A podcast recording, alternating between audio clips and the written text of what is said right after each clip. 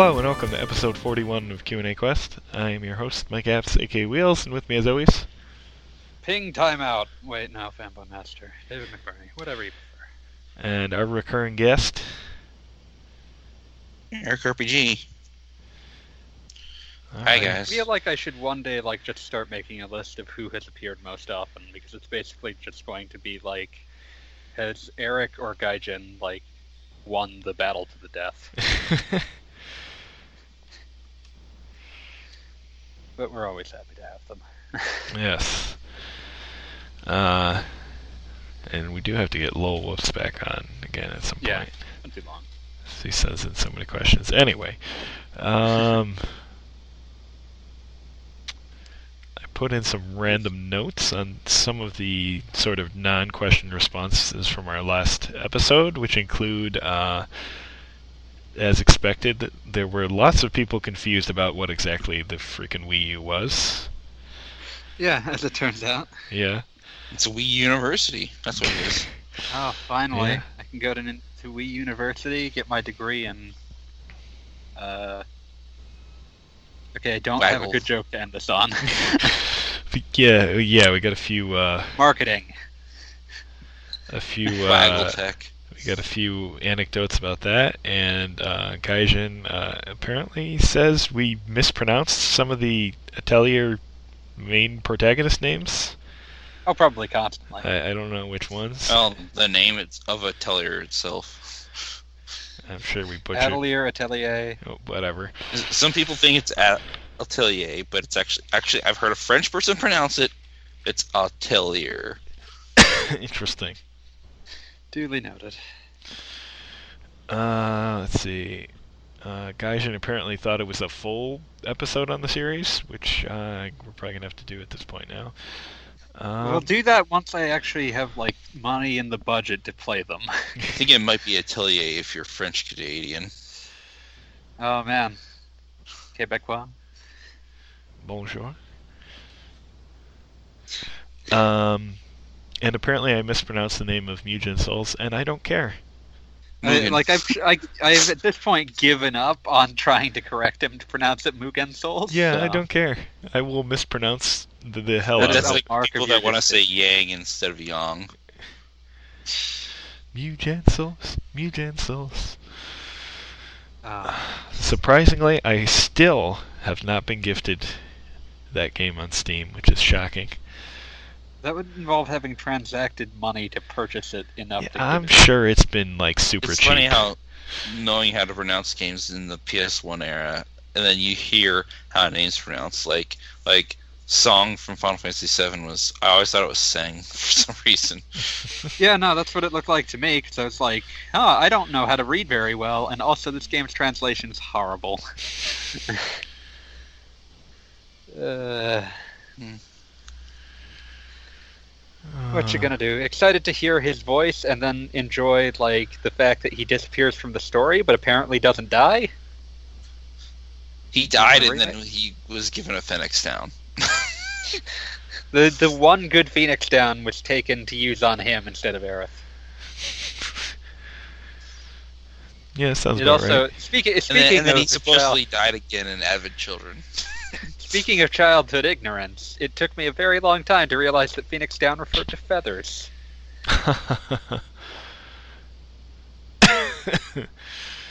I mean, you So never looked sad. at a pillowcase before? Hmm? You, know, you know, walk in a store, it tells you downs. Yeah, I didn't. I was not commonly in like stores that sold bedding items. Hmm. Long stories, long stories, many long stories. Let's let's All right. move on to an actual question. Yes. Uh, so our first question is from Victor, and it is the discussion of how game rental services impacted game development and localization in the past was quite quite insightful. How do you think rental and streaming services are affecting game development in the present and potentially the future? I don't think they are anymore. I think it's like used games. Yeah. Does Japan have a digital like service like PlayStation now? I think PS Or is Now that just the exists US in thing? But I just don't think it it's successful at all. Yeah. So Um, that is a rental service, and they don't have they have a ban on rentals, so I wonder how they even let that through. Oh, it's okay. weird. No, like no it's one, pro- no one, It's not a physical good, so it's okay. no one subscribes to PS is Now actually anyway. part of it. No one subscribes to PS Now anyway, so it's okay. Yeah, like Yeah, It's, like Netflix it's too does woefully expensive to make it worthwhile. There's nothing even Netflix on there to play. exist in Japan. Like Also, there's you nothing need on good there to internet. play. You're gonna run into bugs if your connection hiccups at all. Like it's just. But like it's it's a Speaking of weird. which, I need to I need to recall Spectrum because they took over Time Warner. And I want to renegotiate the terms of my pricing if they're offering better prices for what I'm paying, or I just pay what I'm paying now for better service. That sounds like a nice idea. But yeah, I think, it, but but yeah, used games is the big uh, thing. Like the rise of video game as service, the rise of trying to sell you on the idea of like not all the games there when you first buy it. You need to keep the game and play it again later when more stuff is out. Like part of that is to try to sell you more game at once, but also part of it is like don't sell it back. Don't sell it to someone else. Keep it. Keep playing it so that you don't like that by the time that you might think to sell it back, it won't have any value anyway. Yeah, so you think things like Destiny, uh, Overwatch. um, Destiny and Overwatch, like the emphasis on multiplayer, the emphasis on like continuing like community-based games, the emphasis on like uh, just again like season passes as a concept exists because like well you can't sell the game until the season's over until there's no more content for it because like there's still going to be more game here. Like the rise of video oh, that's game if you care about service. season passes. For- From my my experience, season passes aren't even worth it because the content they put out is not worth it. like they're generally not worth it, but at the same time, the the concept exists to try to convince you you still need to hang on to this game. Yeah, Like even stuff like FF15's like we are going to make improvements to like Chapter X It's like on some level it's to improve the free, game though. and so yeah that one's free, but it's also like the game you as you have played it is still not finished, and you can still like come back to it and you will have a new experience the next time. yeah. It doesn't necessarily have to be paid content. I mean, you look at stuff like uh, Rainbow Six Siege or oh yeah, Rainbow Six Overwatch. A huge one. Like anything with like freemium elements that like focuses on multiplayer has that as well. Yeah, but I mean they'll just add stuff for free. But you know, like Dave said, the idea is uh, hang on to the game, keep playing, and you know new stuff will come to it. Uh, so there's no reason to get rid of it. Yeah, the rise of game as service comes from this fear of used games. Like the rental market is so small at this point, like half the games that might theoretically have cared about it at one point, like, oh, I can go to Redbox, I guess, and they will stock three big games and nothing else. So like rental as a cert like I guess I can gamefly, but the only people doing that are people that like uh, you can't rental proof those because they're indefinite rental periods. Mm-hmm. So And I think like- the price tag is still a little pricey. I mean, it's pricier than even Netflix is for yeah, the disc service. yeah. Yeah, it definitely doesn't feel those, like those there's. prepaid envelopes are expensive, from Yeah. what I've heard. Like that's what keeps the price up. Mhm. It, it feels like there's really nothing has completely replaced uh, rentals. Yeah, I don't think it, like I don't think it's so much the prepaid envelope so much as is the cardboard insert that protects the disc. Oh, So that's, that's something they do that Netflix doesn't do. Netflix just gives you a sleeve. Yeah, yeah. So, well, that also like incre- slightly increases the price of shipping if there's any sort of weight component to it. It's weird. Video games are weird. But yeah, nothing's really replaced game rentals, but you can't really make a game rental shop work, so basically we just have learned to do without. The only rental shop that I know that chain that I know exists is uh, probably Family Video. Yeah, I don't think I've ever seen one of those out in my neck of the woods. Yeah, I'm sure there's regional stuff. It's just like big The chains instead. kaput. You can rent porn from Family Video. That probably is part of what's kept it alive. yes. Although it does make a question of like you can't rent porn from any of the non-family videos. uh, So it's called Family Video because there's something for every member of there's the something for everyone. What a story. Which maybe Nintendo should learn a lesson, and maybe they wouldn't edit their games so much. What you gonna? Hmm. No, they, Zero they ratings want to are hard. maintain that image. Their ratings are hard. Also, government rent, ra- ratings institutions need to die. Ratings institutions also need to die. It's n- And- it's nice to dream. Hardware developers need to, you know, ignore the fact or accept the fact that some people might want adult content, and let games get AO ratings if they're not going to get rid of ratings boards. It's nice to dream. Dream the dream, man. Dream.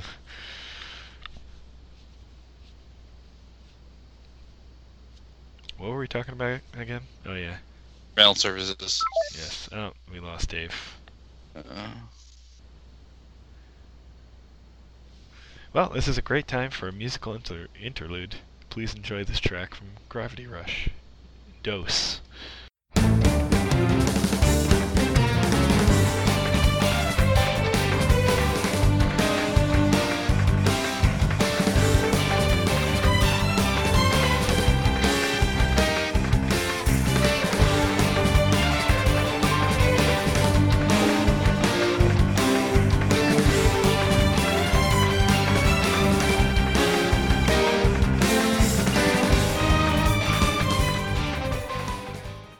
All right, let's move on to our next question, which is uh, from Shaman.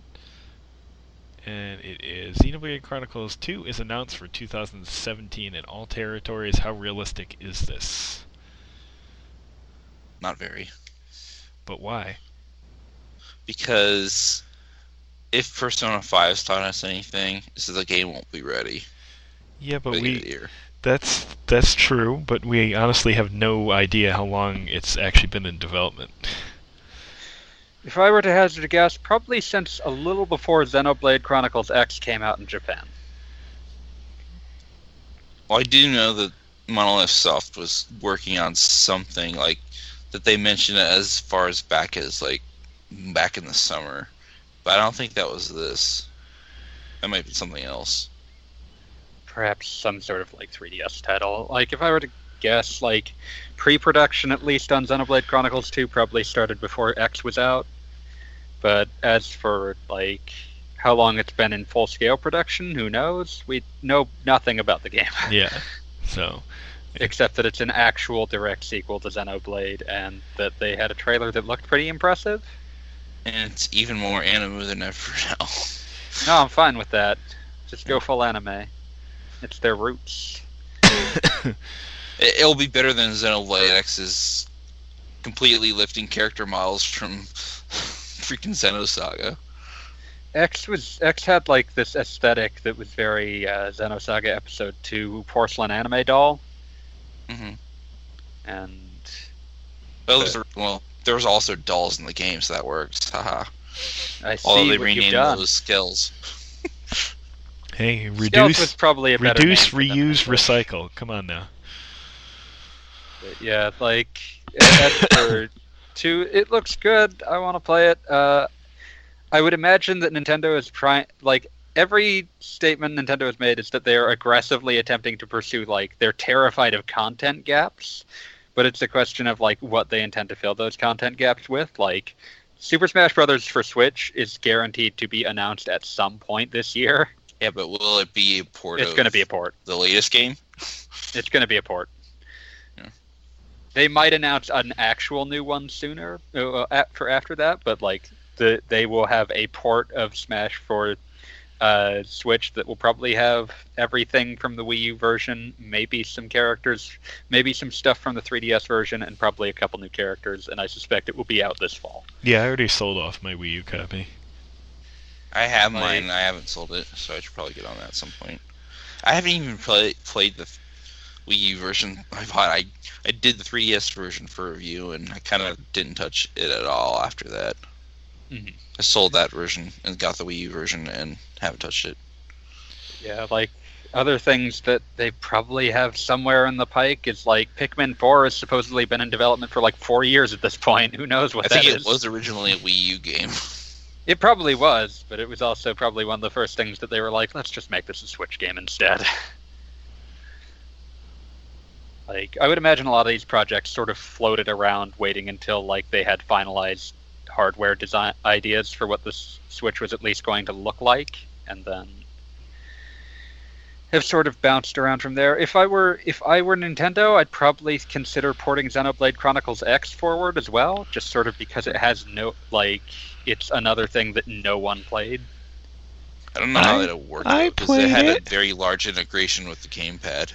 It did. It did, but at the same time, if you just try a li- if you just ignore that for a little bit, they can probably do it. So like Though, I mean, you eh, can play. you probably have to pause the game to access menu stuff. Then I mean, yeah, you could play it on the gamepad only, so uh, it can't be don't that play hard it that to- way. It's actually really hard to read. Well, yeah, but y- it's It's like- possible. uh, that's a, that's the Yeah. prob- That's the thing I hate most about the HD generation introduced. Small, tiny text. You got big TVs, but the text is still tiny.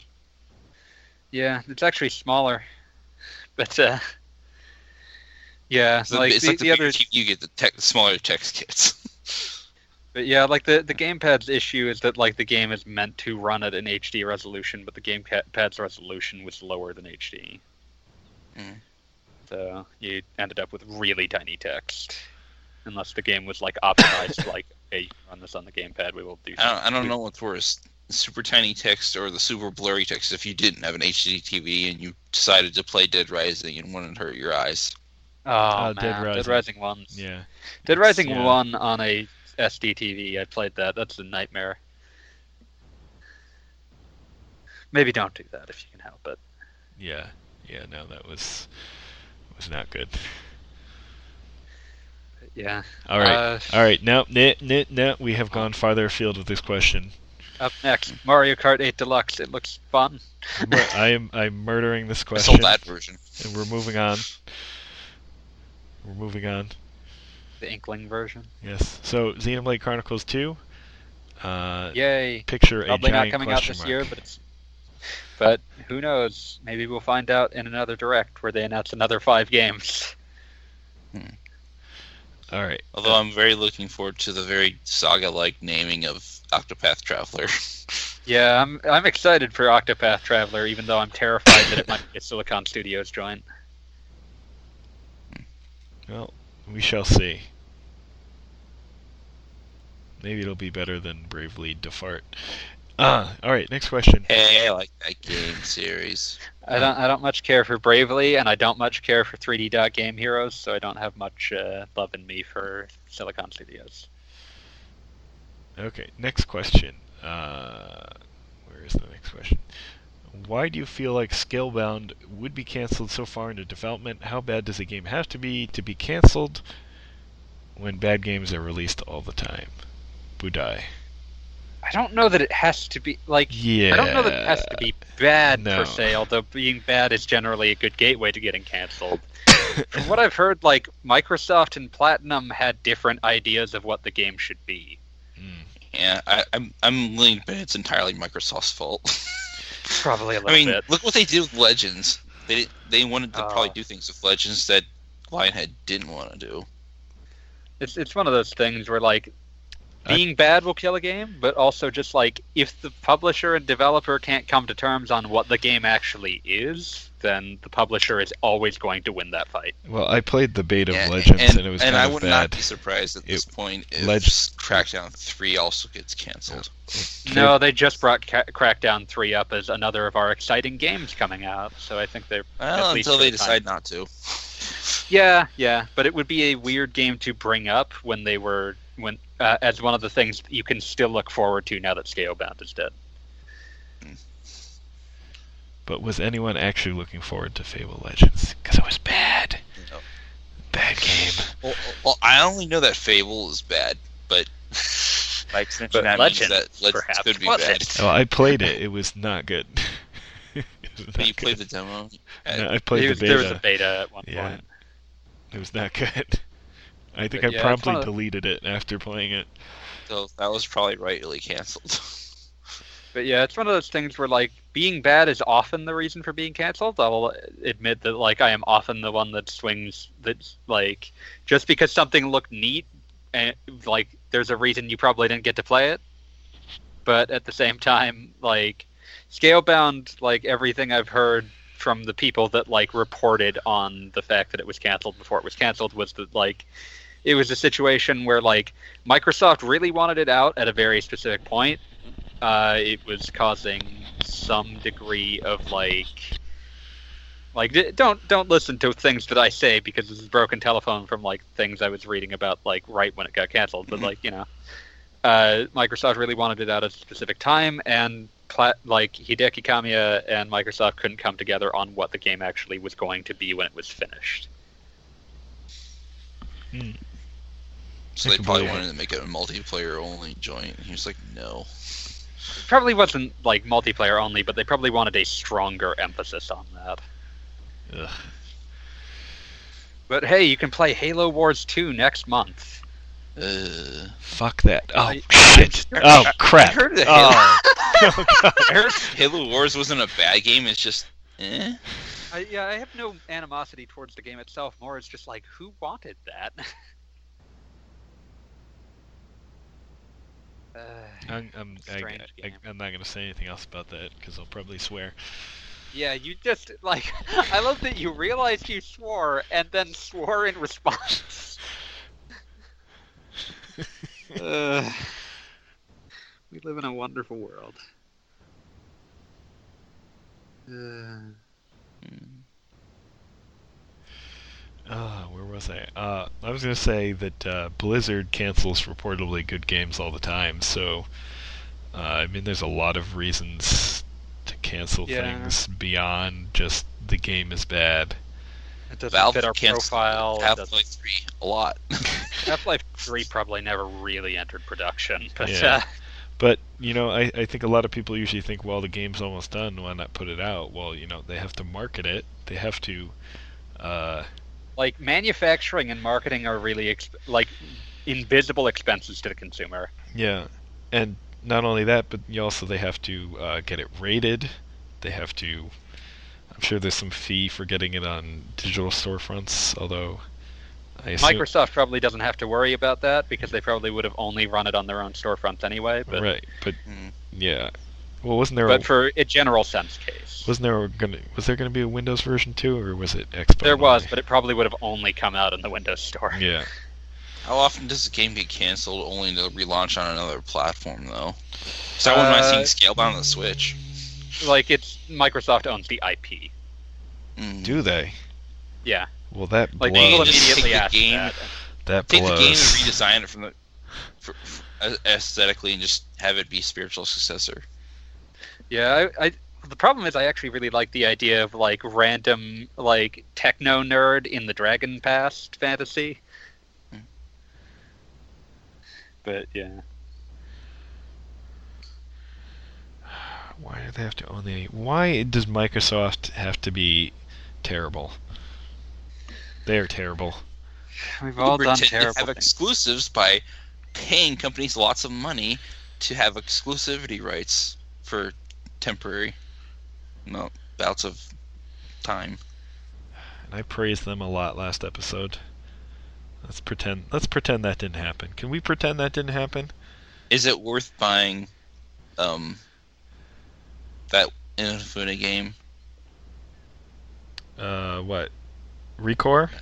Yeah, Recore. Yes, Recore is awesome, and I don't think. I'm pretty sure it had barely any in, Inafune influence. Probably more concept. Uh, I think it was more. Uh, uh, it's the other studio, the former uh, retro guys. I think I really think Inafune and his crew mostly contributed on like the whole, the basic concept, Mm. and probably the whole development was the former Metroid guys. Uh, anyway, I'm gonna take a brief musical interlude. We'll be right back.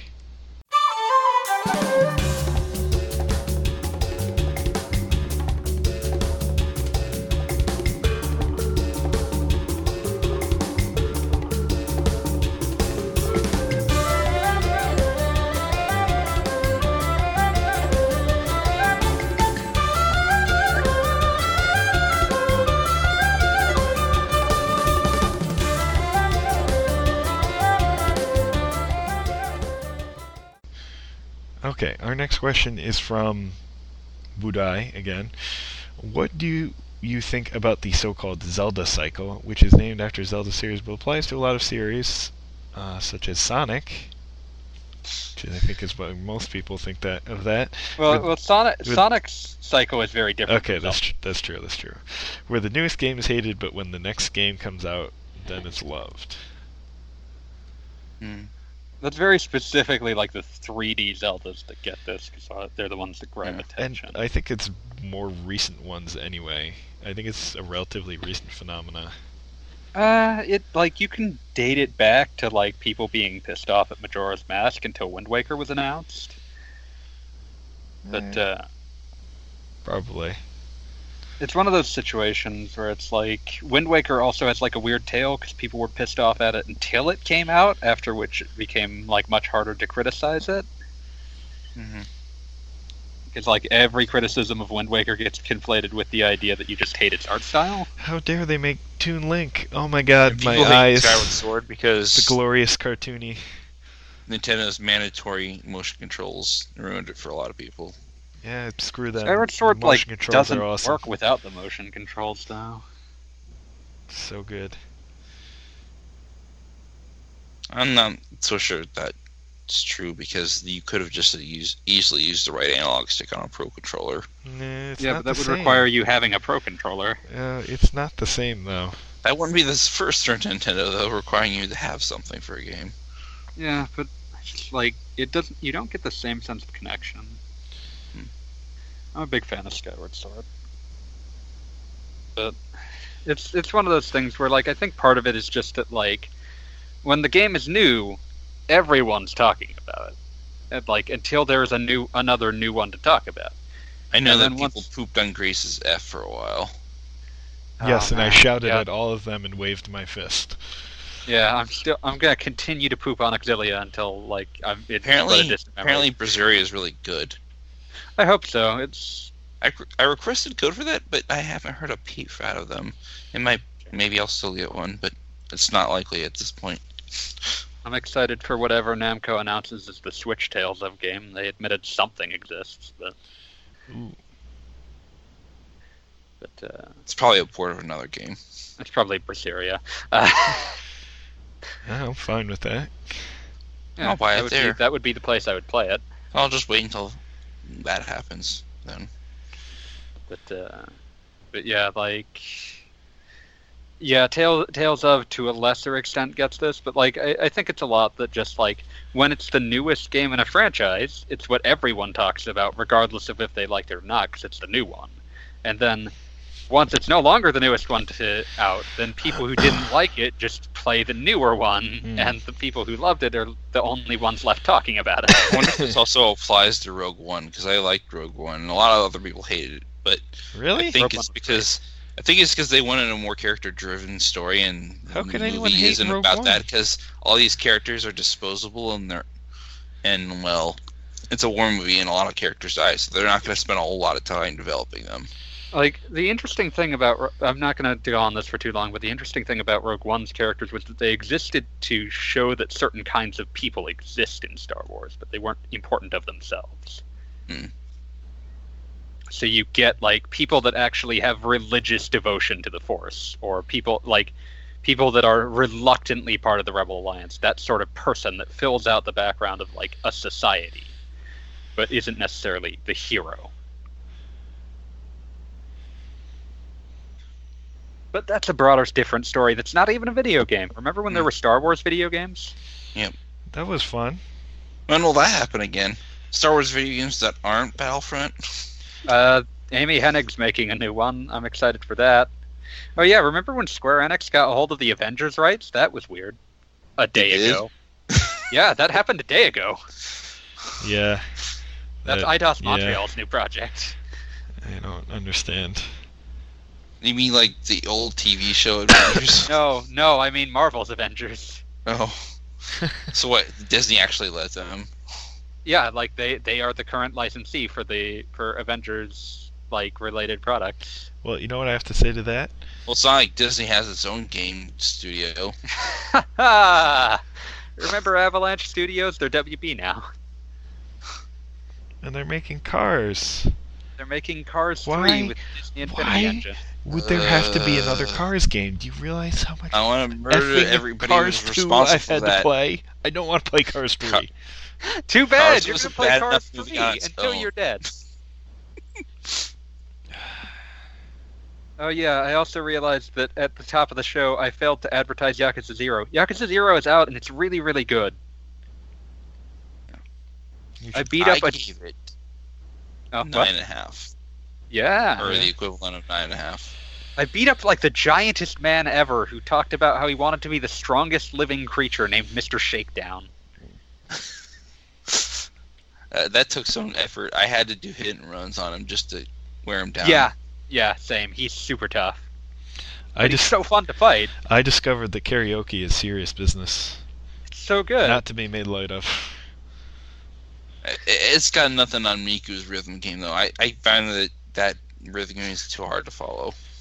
Yeah, the rhythm like it's actually easier to follow in Zero than it was in previous games, but it's still like kind of hard to tell where it's going to go next just to glance at it.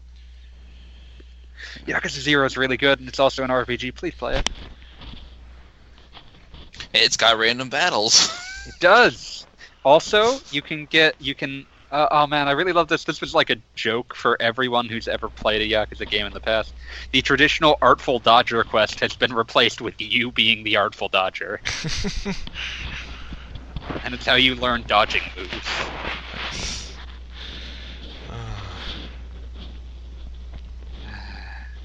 Also good, has play fetch related to Dragon Quest Three. Arakure Q. They they even they the localizers even went to the trouble of like Dragon Quest three, like the fake Dragon Quest three that they give you, out of Kude Quest. Like the kid rattles off a alliterative subtitle the same way that like they title Dragon Quest games in the U.S.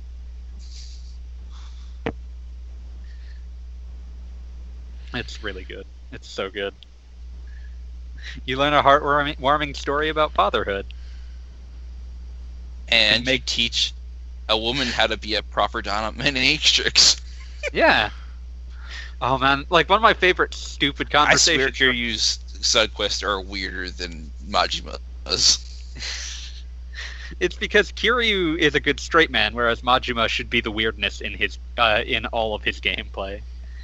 But uh, I love uh, the like well like the dialogue is really sharp. Like there's just like the bit where like right at the beginning where you're being taught your second fighting style, and he's like, "This guy here, he's a he's a fisting artist."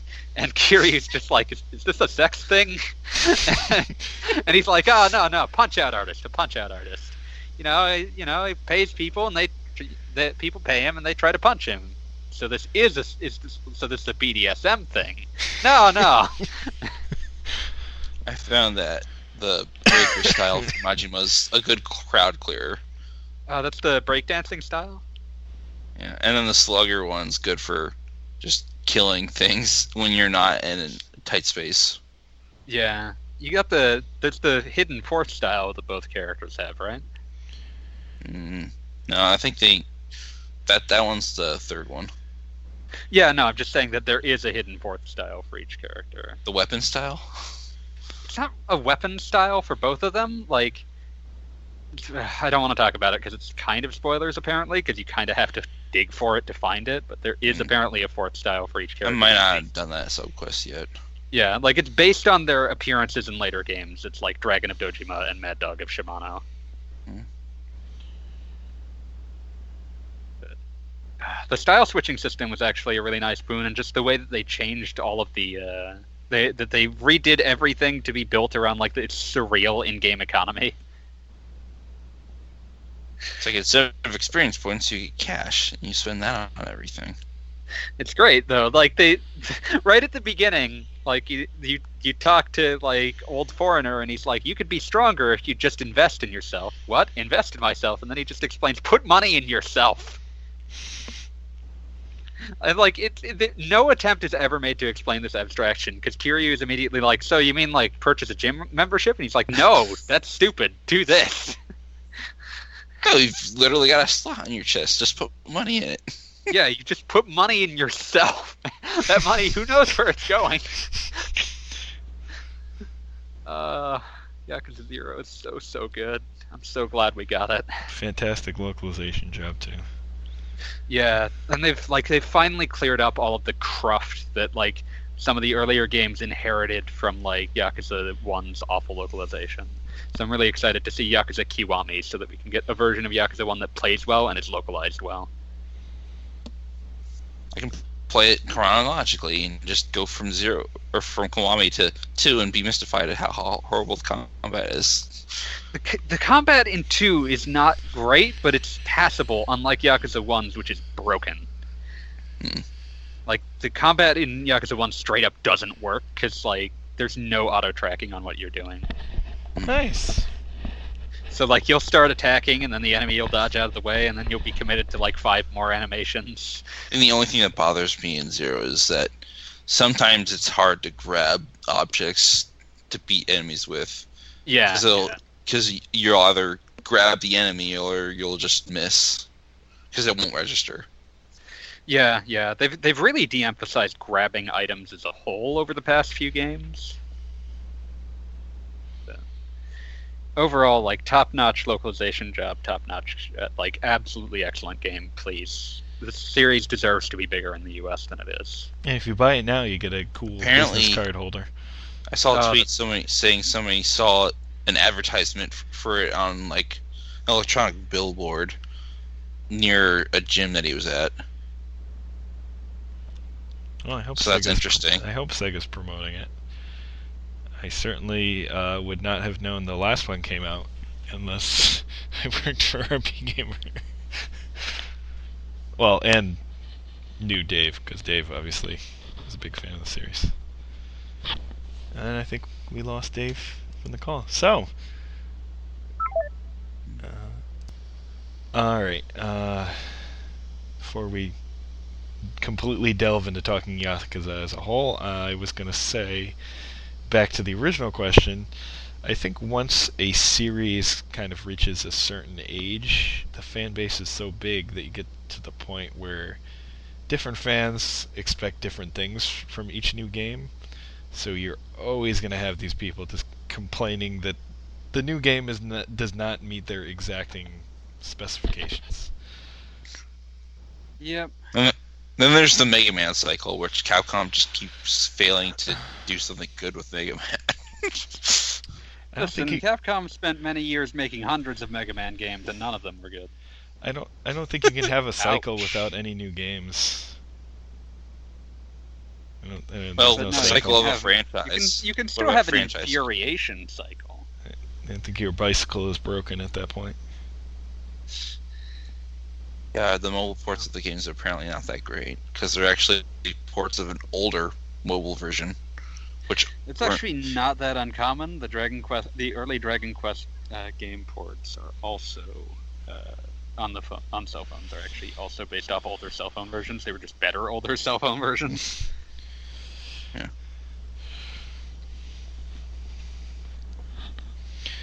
Well, at this point, all I want Capcom to focus on is making Monster Hunter Generations Double X better- double cross. double I'm gonna- double cross much better than the original and then make a further expansion for obvious reasons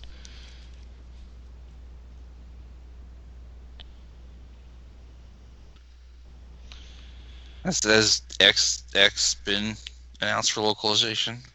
I think Uh, it's got a weird name. I feel like It's it probably did just get be Generations two. yeah for uh, Generations Ultimate more likely. something like that uh, considering how, considering how well Generations sold I would be very surprised if uh, It's it's really just a question of if they think they can get away with doing a, like the upgrade cycle Yeah, in prob- the U.S. that prob- they do in. Japan. I think they can to be honest They developed enough of a following that they probably can get away with it.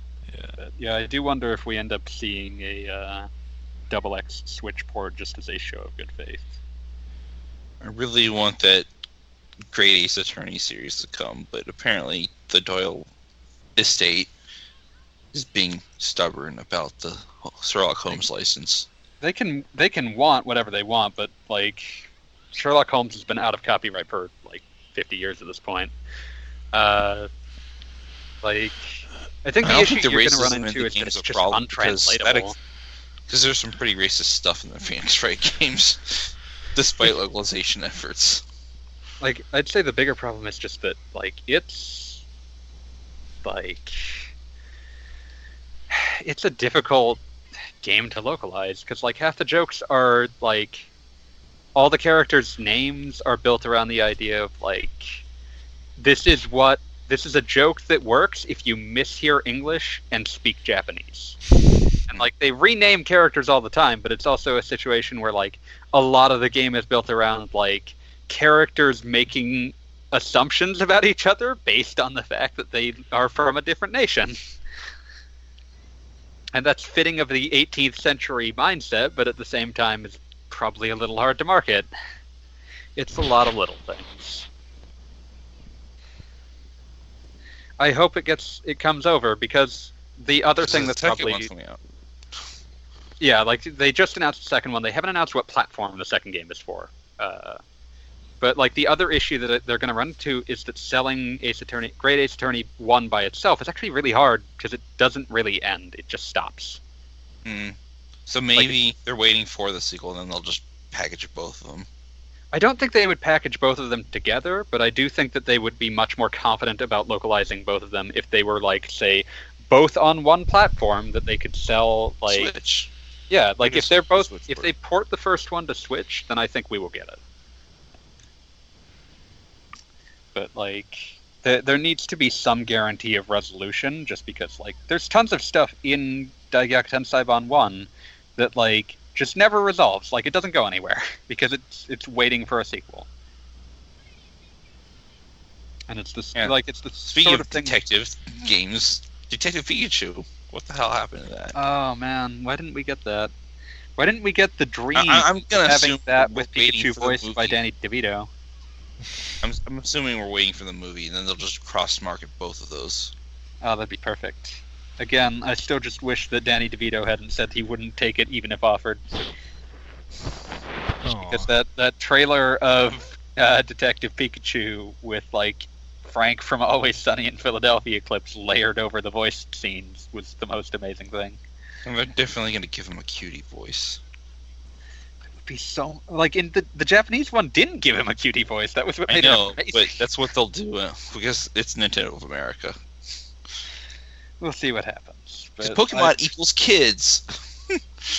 I just, I just like, I'm just going to live in my dream world where like that's actually just an entire season of Always Sunny in Philadelphia. Never saw that show. It's, It's- fantastic. It's Need I need to watch that Key and Peele. like the last, the last, well, like one of the first few episodes of this season was just like a Oh. bunch of the. They all went to a water park, and a bunch of them got like trapped inside of a like slide meant for children, and like backed up so hard that one of the children like died, and they just had to like force their, force their body through a water slide. It's that kind of show. Hilarious, awful people. The show. Yeah, basically. In my endorsements for So this episode, so is it like the second coming of Seinfeld then? uh, Uh, it's Seinfeld if everyone was markedly more sociopathic. if you if you can, I would say it's like the R-rated Seinfeld. Something like that. Yeah.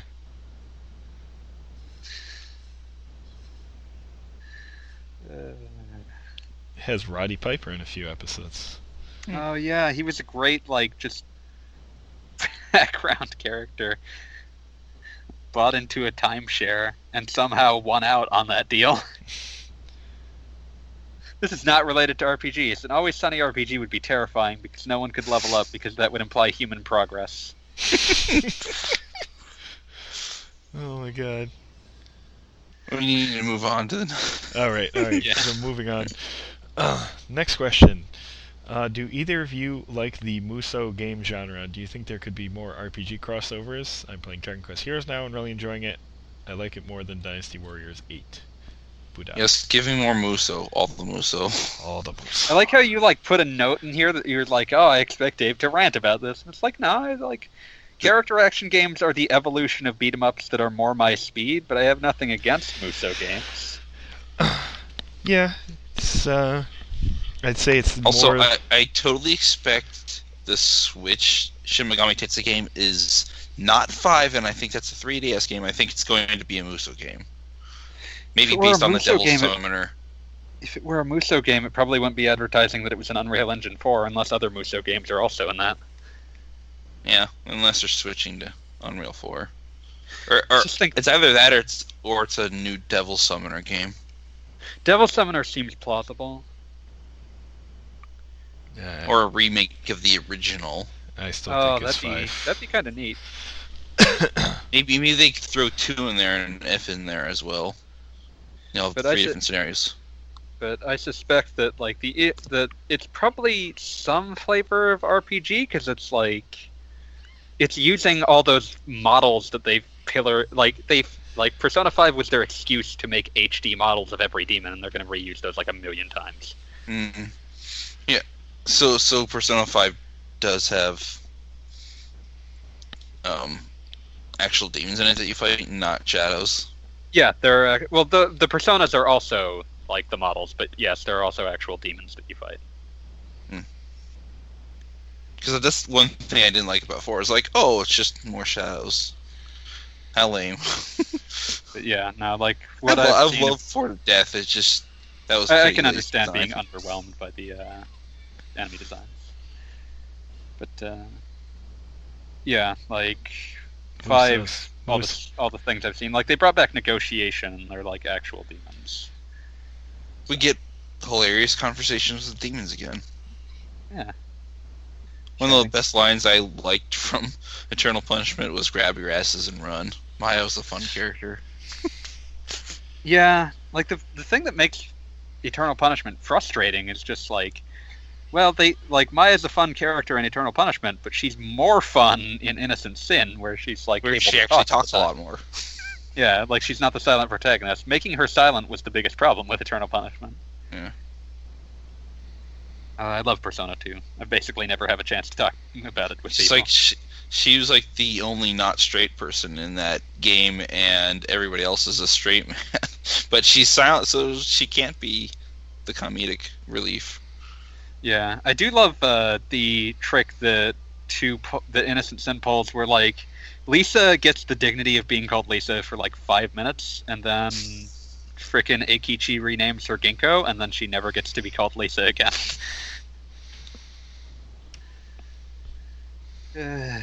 I still need to play Innocent Sin It's really or good. the original Eikichi's, Persona. Eikichi's super Persona One hasn't aged very well. Like it's got an interesting story, but it hasn't aged at all well, and its ending just sort of comes out of nowhere. But uh, but yeah, Eikichi and Ginkgo and Yuko and Maya are all great party members, and Jonah's great too, but he's also kind of a late game arrival.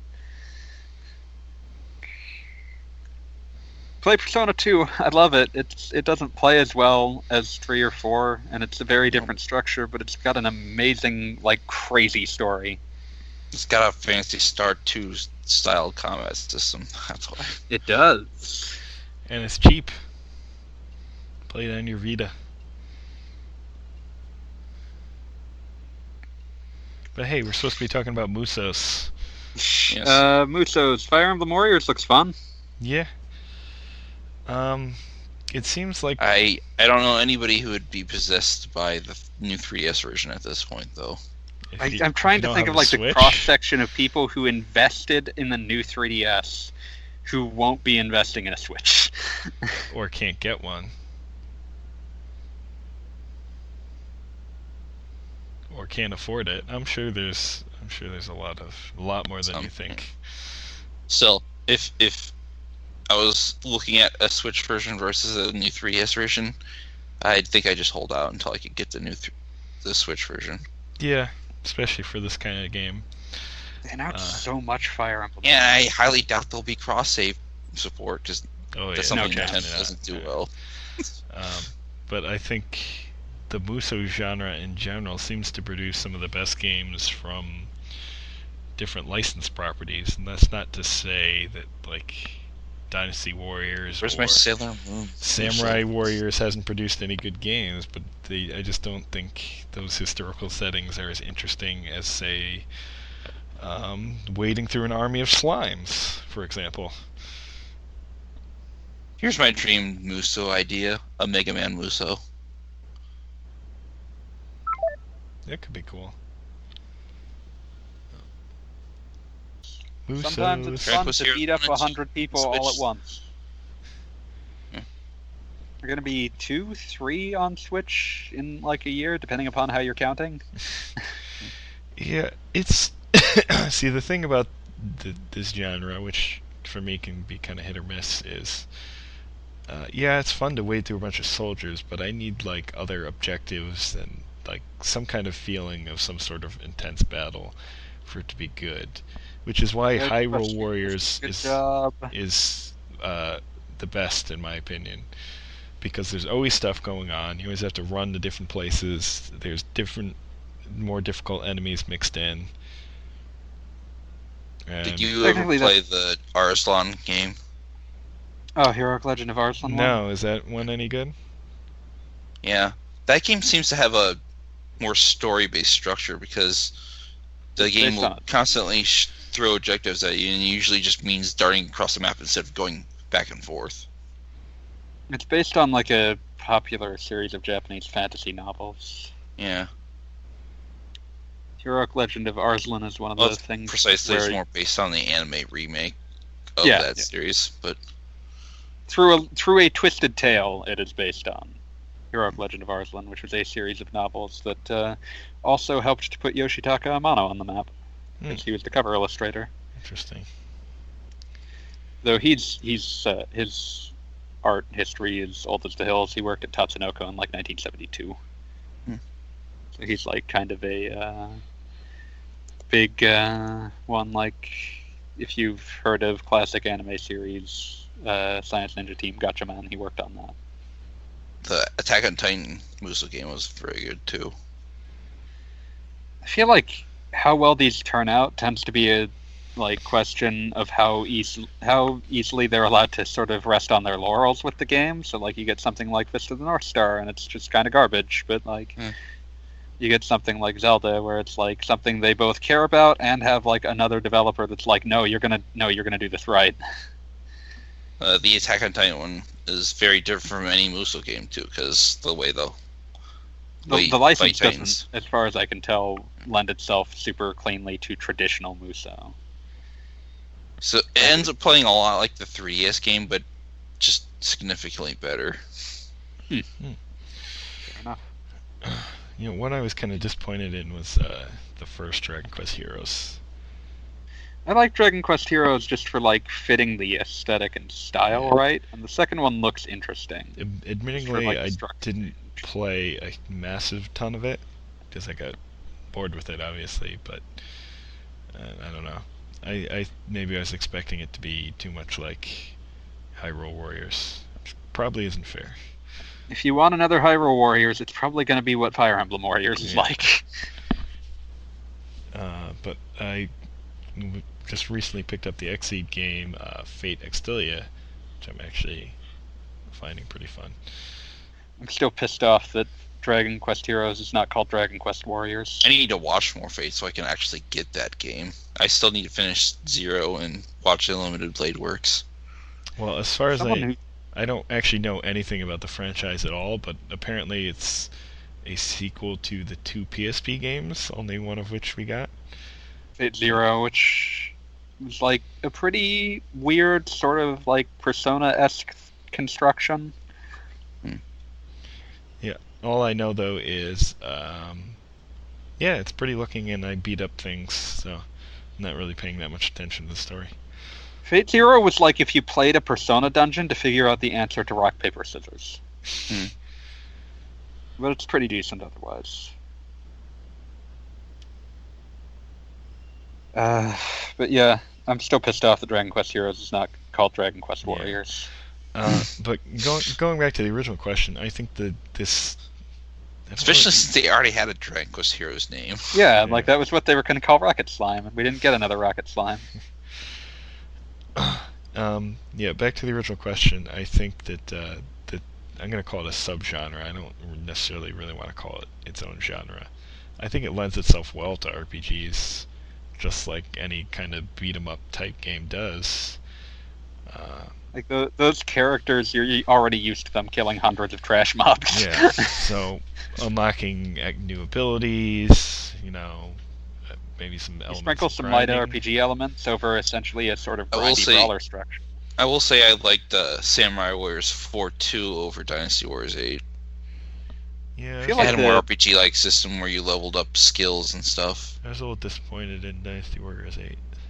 I feel like the the whole Dynasty uh, core brand has actually taken a backseat a lot to the like broader that's good. like, Gives, gives, them, gives them more time to come up with ideas for an actual sequel instead of just Yeah. a, yet another installment of the Warrior series.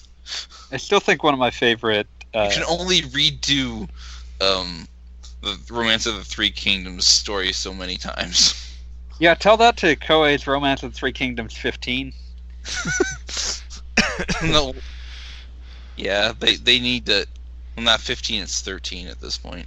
Yeah, no, I'm just saying that like 14 is next, and then 15. By the time that like there will be someone like two years in the future that just randomly happens upon this podcast again. Well, and th- they're further refinements. That's what they're. That's what they exist for.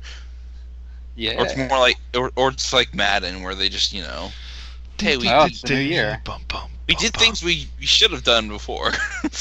I, No, I- I, wait, was so wait, annoyed no, when Power no. Up Kit for Powered Up Kit for Romance of the Three Kingdoms was announced. I was like, why didn't you just wait until you did this for? This discussion is over because I've already just had the best idea in human history, which is Madden Muso. Oh my god.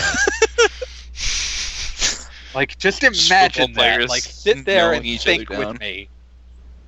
And like, the ultimate like, wh- your army's morale goes up as Madden makes stronger proclamations from the commentary box about how you're scoring more points and can win the game now. oh my god. Think about how good this idea is. This is the best idea I've ever had. This is amazing. win football games by default by just completely mauling the op- opponents. Well, just, Yeah. you could just have it as It, like, it'll be like football version of uh, Super Spike V-ball or dodgeball. We'll just have it as like almost a regular football game, except the other team has thousands, You're thousands just of players. ramming through thousands of defenders. uh, I'm so happy at this idea. Uh, where do I get a direct line to EA to pitch this? Uh, To be the one Think of- football game I actually play. but yeah, the other thing I was going to say is that I still love that Dynasty Warriors in America has a higher number than than Japan because in Japan they had the good sense to like rename Dynasty Warriors such that you wouldn't think it was a sequel to the awful fighting game on PS1.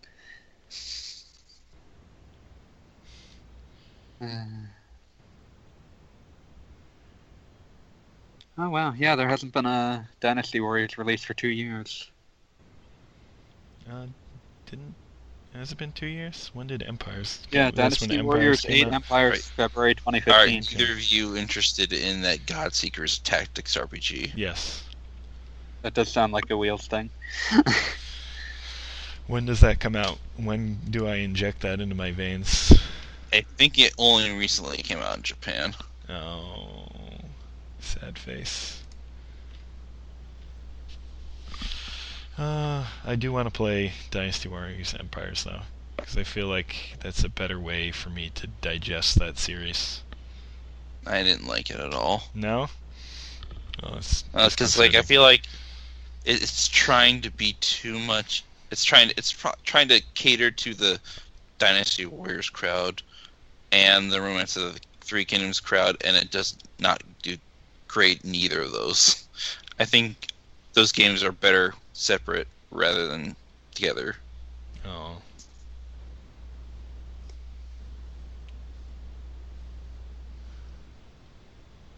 I'm still just lost in Madden Muso. Like I'm not going to be able to do anything for the rest of my life. I think there was an Empires game that was like a tactics type. I think it had tactics in the title, so There was Dynasty Tactics, if you in like in the PS2 generation. Hmm. I love that. Like, think about that. Think about just the idea of being having like this cross section of how much strategy do you want. You can have Dynasty Warriors vanilla. You can have Dynasty Warriors Empires. You can have Dynasty Tactics, or you can go all the way to Romance of the Three Kingdoms. Choose your own dynasty. And they're all Romance of the Three Kingdoms. like an entire product portfolio that's just different takes on Romance of the Three Kingdoms. or if you're playing the samurai variant, uh, the Sengoku arrow. They never had as met. I think there were Samurai Warriors, Empires, and Sa- but there was never like you couldn't have uh, Samurai Tactics. Sadly,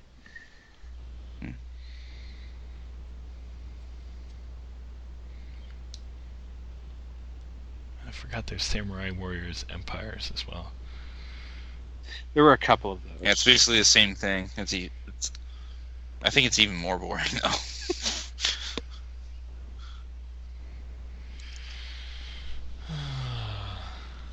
Muso, Muso, Muso.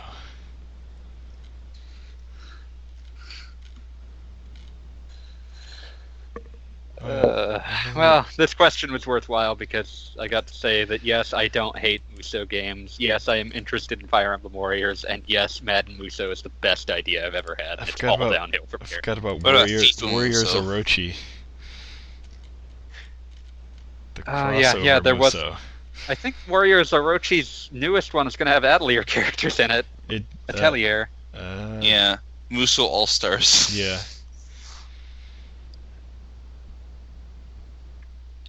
It's, it's Uh, the last Characters from the last characters Warriors from, Orochi um, did have an uh, Atelier character in it though. Atelier. Uh, What what's the official pronunciation again? uh, Tillier Thank you. Atelier. Atelier. or, or Tillier, depending on where you're from. Yeah, the ul- the ultimate version of Warriors Orochi 3 had a character from the series in it. And I believe it was some dude and not one of the female leads. Which is kind of annoying. I think characters from uh, um, Nights of Azure are in this uh, All Stars game Oh, sweet. as well. It's a game I need to play some more of. I'm already going to be playing a lot of Gust this year. Oh, alright, pause. Alright, so I think we've pretty much wrapped up Muso talk, Muso hour. What about uh, what about No More Heroes, Muso? Oh man, No More Heroes is already halfway to being that. I want that now. Damn you. Damn you to hell. oh man, I still need to play the strikes second again. game. It's good. I have to rebuy the second game because I think I sold mine because I need money for something else. but yeah, like it's interesting because like this new game, whatever it is, he won't like uh, Goichi Suda won't commit to the idea that oh this is specifically No More Heroes three. He just says it's a new game featuring Travis in the No More Heroes universe. But uh, it's actually the first game he's directed since No More Heroes one. See, it's totally no Muso heroes. No Musor Heroes. It's No. actually just going to be a wrestling game. There, there's an idea. W, the um, Raw. Yeah. So Raw versus SmackDown, Muso. Oh my god. Oh my god. or TNA or Just have like a any of those. just have like a giant ring and fill it with thousands of wrestlers. Oh, Oh now I'm just thinking about that dril tweet. Oh, Uh, Excuse me while I go. why look this up. why aren't all these things things? Alright, Who we summoned wrestlers to my yard? I desperately need stomach I meds. play and I'm afraid to go leave the house. My Muso. bird bath has already been suplexed. Just- Street Fighter bath is Muso. not. Joke's on you. I actually love being body slammed by one dozen perfect wrestlers, and my mouth isn't filled with blood. It's victory wine. Here's another idea: Mortal Kombat Muso. That's basically. Oh man, That that's would, just the next evolution of Shaolin monks. that would be violent. Yeah, it's perfect. If they can do Berserk and the Band of the Hawk, they can do Mortal Kombat Muso. All right. I think. Are we musoed out? It's my mouth is full of victory wine. We're Muso out. Okay. And our final question of the night. Do you talk to all NPCs in RPGs, or does it depend on the game? I found as time goes by, I've been talking to them less and less. Budai. That's all I lived for in Trails of Cold Steel. Uh, yeah, that Trails is a really like special or, or case. Trails anything. That's what I put as Yeah. a note. Trails is That's a why. special. That's why Trails of Cold Steel 2's running time for me before I finished the game was 127 hours. Oh yeah, I can see that. like Tail Trails does so much to like everyone's got a story. It's not a necessarily a heroic le- adventure story, but it's a story and it's worth hearing. and it changes depending on current events. Yeah, like they actually feel like they're living lives rather than being I mean, like Dragon weird. Sort of does that, but not really. Like Dragon Quest does that, but it's also like uh, like the thing that makes Dragon Quest work is just that like Yuji Horii is more of a writer than most people that write games. Hmm.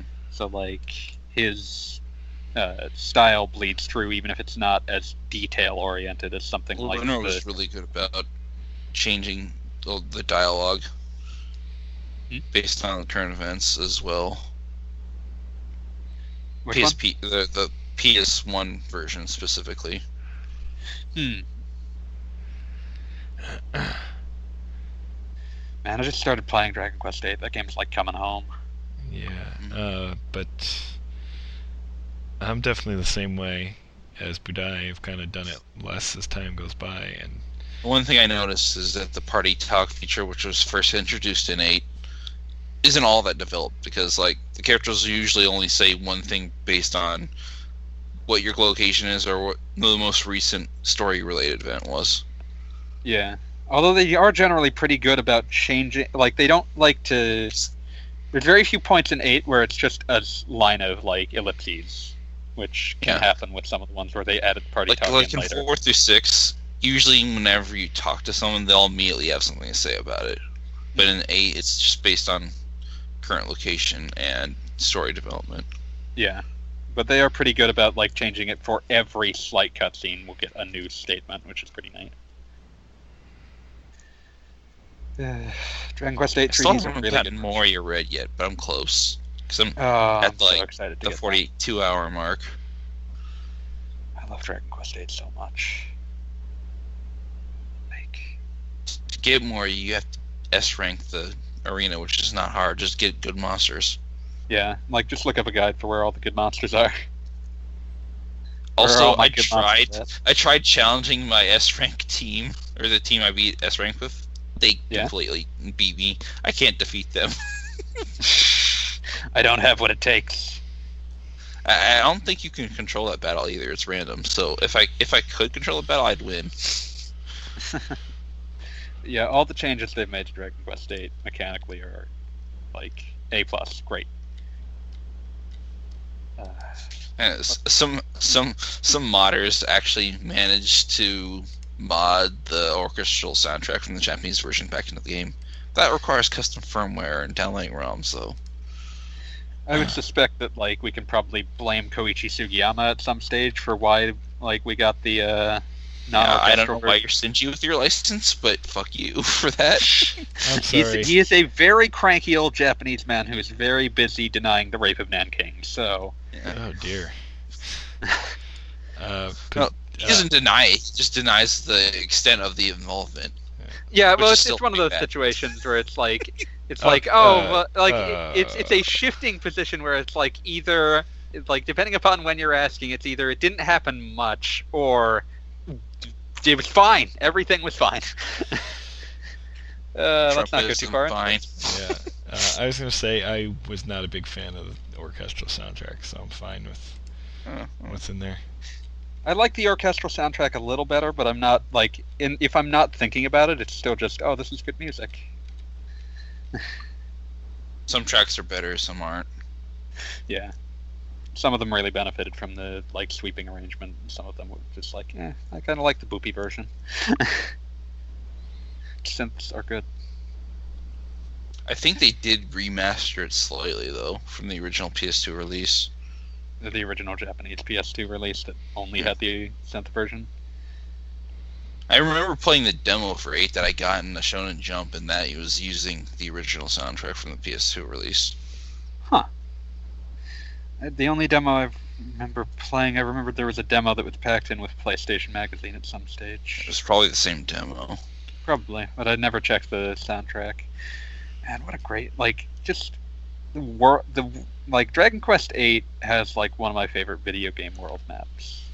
So It's not even really a map, it's just like another field, but yeah, it feels organic. yeah. Like you wander around and like people will tell you like this, you should go here, and it's like, oh yes, I can follow directions in this world because this world is detailed in the right way that you can The only thing that bothers me about that field is that you can't use his nose for treasure to find out treasure in the region that yeah, like I got. That's when nose for treasure is at its most useful. But no.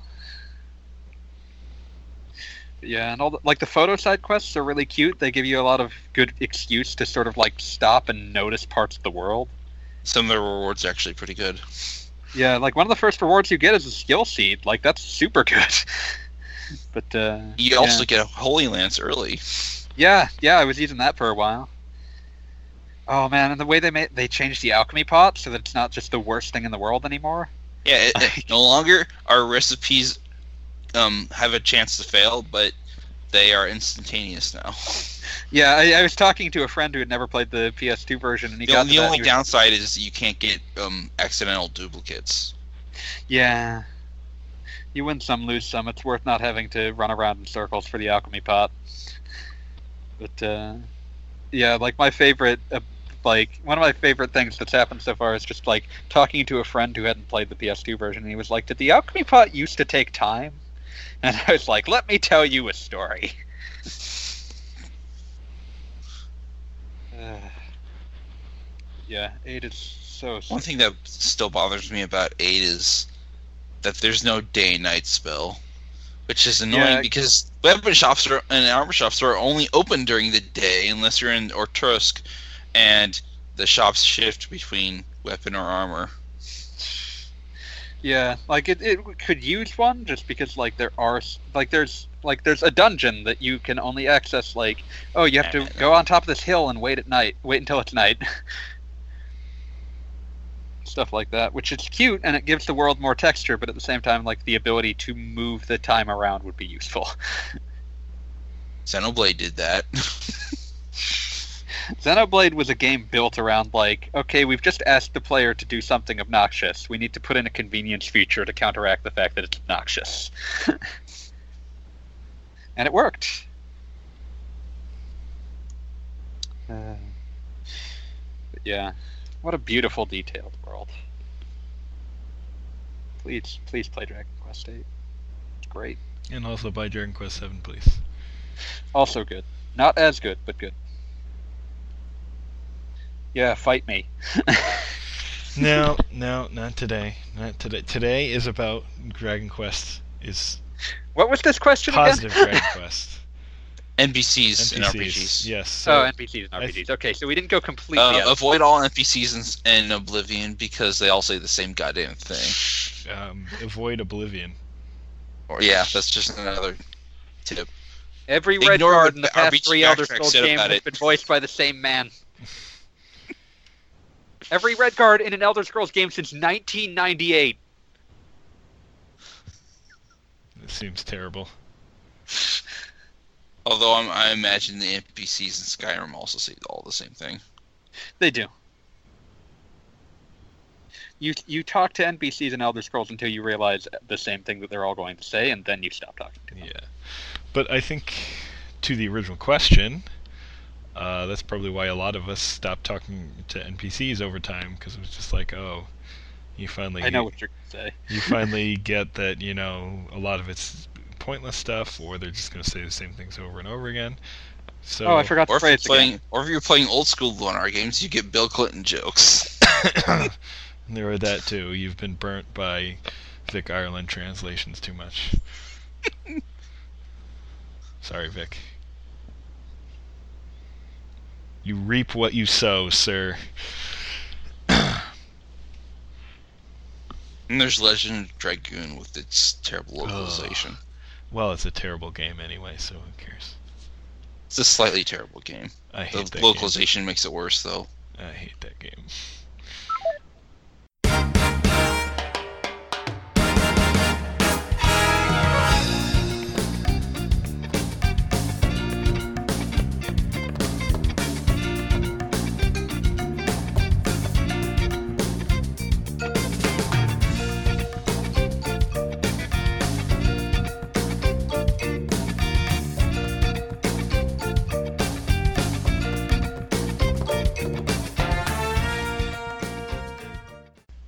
So, do we have any final thoughts on NPC nonsense? Mm. Um, oh yeah, Persona 3 and 4 have really good NPCs because Oh, they're yeah, the same sure. NPCs for the entire game, but they all have their own little weird storylines. hmm Honestly, I think it's okay to have NPCs you just can't talk to if the alternative is just uh, they say boring things. I think what annoys me more in RPGs is stuff I want to like search for hidden items in the background, but they do nothing. They're just there. Be background items. Listen, I want that gumball machine. Could be Tom Servo in disguise.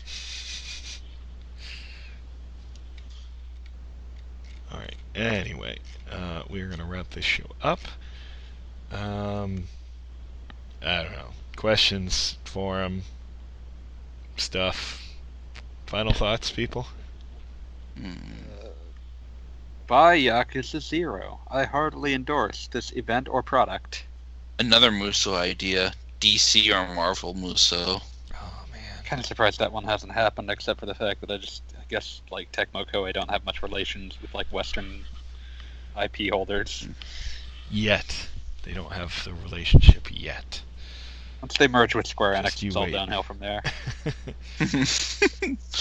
It'll be like, uh, it'll be like Barkley shut up and Jam Gaiden. Square Enix Goya. Square, Tecmo, Koei, Square Enix Goya. NX, Namco, Bandai, Incorporated. Square Enix Goya is one of my favorite a, like subs- joke names. a subsidiary of Sega. Imagine that. No, I'm busy imagining Square Enix Goya. All right. Uh, da, da, da. That reminds me. What the hell? They're taking their sweet time with Barkley too. It's happened. Like they very occasionally they post more like info on Tumblr. I hope they're okay.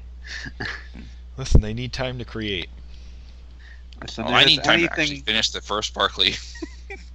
I played uh, I played demos of it at the last few packs. It was always fun. Oh, Let's see man. what ends up. All right. I had a really uh, good time just yelling at one of the guys who worked on Zak McKracken at the Thimbleweed Park PAX booth. It's the only time I was going to get to talk to an old school adventure game creator about the FM Towns Marty.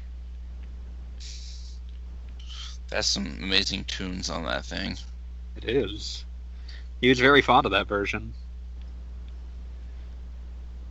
All right. Any final I've thoughts? never actually played Zak projects McKracken, anyone but- that's working on before we shut this down?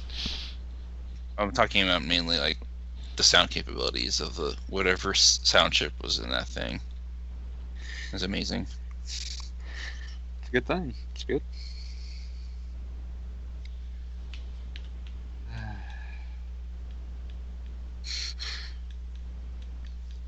All right. Well, on that note, uh, we will see you next time. Um, Yakuza Muso. Uh, what was I gonna say? It's kind of. It already is kind of a Muso. I know. It wouldn't Yeah. even be hard. I am going. I am going to be doing a feature uh, about playing through a bunch of Atlayer games this year. So I'm excited to make fun of him while he Would you does. consider Dead Rising to be a Muso? Yeah, No. yeah, Uh, basically. Yeah, kind of. Like with more Open RPG in world it. but Muso. yeah.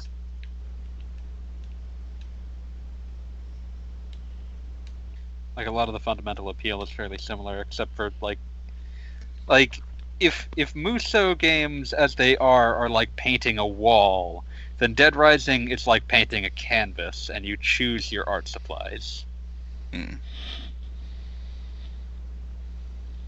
One of them is about steady work, and one of them is about artistry. One of these days I'll play Nano Breaker. Oh again man, and finish it. I have a signed copy of Nano Breaker. That was a that was a great time. That's a definitely a game where you could paint the walls. Yeah, you could change That's what color blood was in the options menu while you were in the middle of a fight. but yeah, no, Koji Igarashi was really happy that someone else remembered that Nano Breaker had happened. What on earth is happening? Who's got ripping guitars going on? Is that Yakuza? Oh yeah. It's probably Yakuza. Yes, it is. Uh, let's all just play Yakuza. Let's Yes. all go to the Alright. lobby. Let's all go to to the lobby. Let's I haven't t- tried any of the multiplayer, and I didn't even mention it in my review because, like, I don't even. Like, I didn't even was realize it had it until I saw it in the menu. Like, who's gonna play multiplayer? The climax Yakuza? battle. Yeah, climax. Oh god, am I still recording? Yes. Oh. Uh, see you next time.